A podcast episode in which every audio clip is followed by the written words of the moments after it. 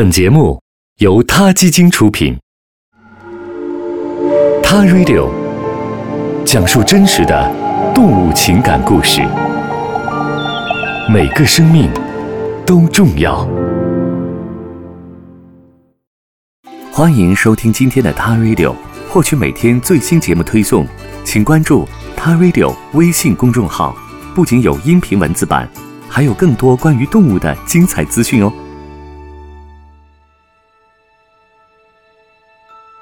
不久前，金毛巡回犬布莱特尼在纽约市庆祝了他的十六岁生日。不少纽约市民参加了他的生日 party。以人类的年龄来计算，布莱特尼已经超过了一百岁。他是目前还健在的最后一只参与过911搜救行动的服务犬。站在911事件的纪念喷泉前，凝视着纪念这次恐怖袭击中三千名遇难者的铜墙，布莱特尼的主人克里斯觉得。他又一次回到了2001年的灾难现场，只是现在的这里清冷而平和，已不复当年的混乱。在90年代末期，还是一名电工的克里斯被搜救犬的工作深深吸引。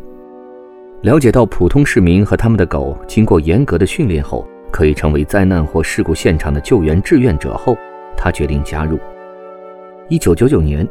克里斯带回了八周大的小狗布莱特尼，开始了每周二十到三十小时的训练。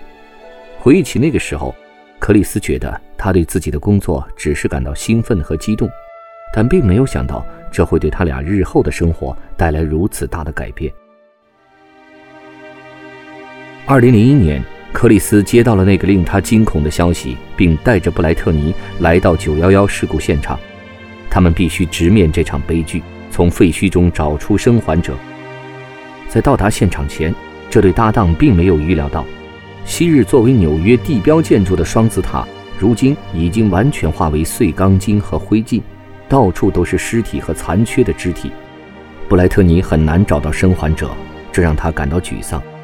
在随后的整整两星期时间里，布莱特尼每天都在事故现场坚持工作十二个小时。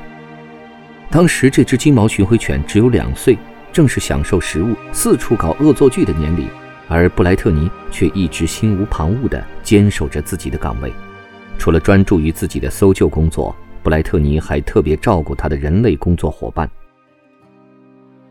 在搜救行动中，有一次，布莱特尼陪着坐在地上沮丧的消防员，把自己的头放在他的嘴唇边，无论搭档克里斯如何呼喊，都不愿意离开。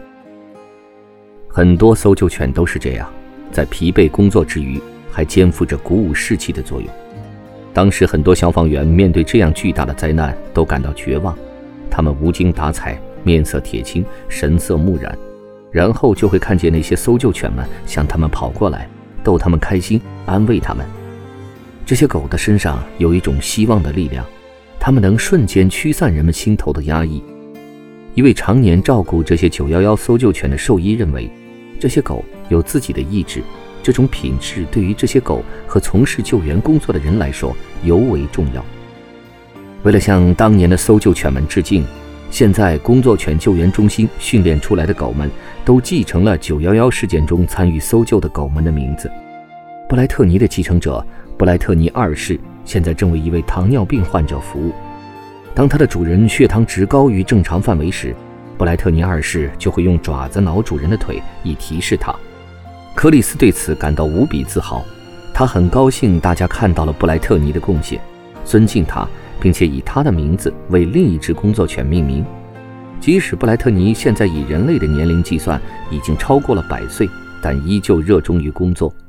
他最近在一家小学工作，当学期开始的时候，布莱特尼就会穿着工作服，昂首挺胸地走在学校里。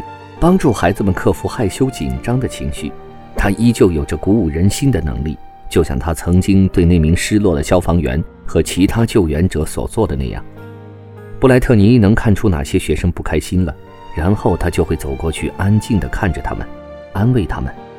布莱特尼就是这样，当你沮丧时，他会让你觉得自己最好的朋友就在身边。好了，今天的 t Radio 就到这里，我们下期再见。Radio 中国大陆第一家动物保护公益电台。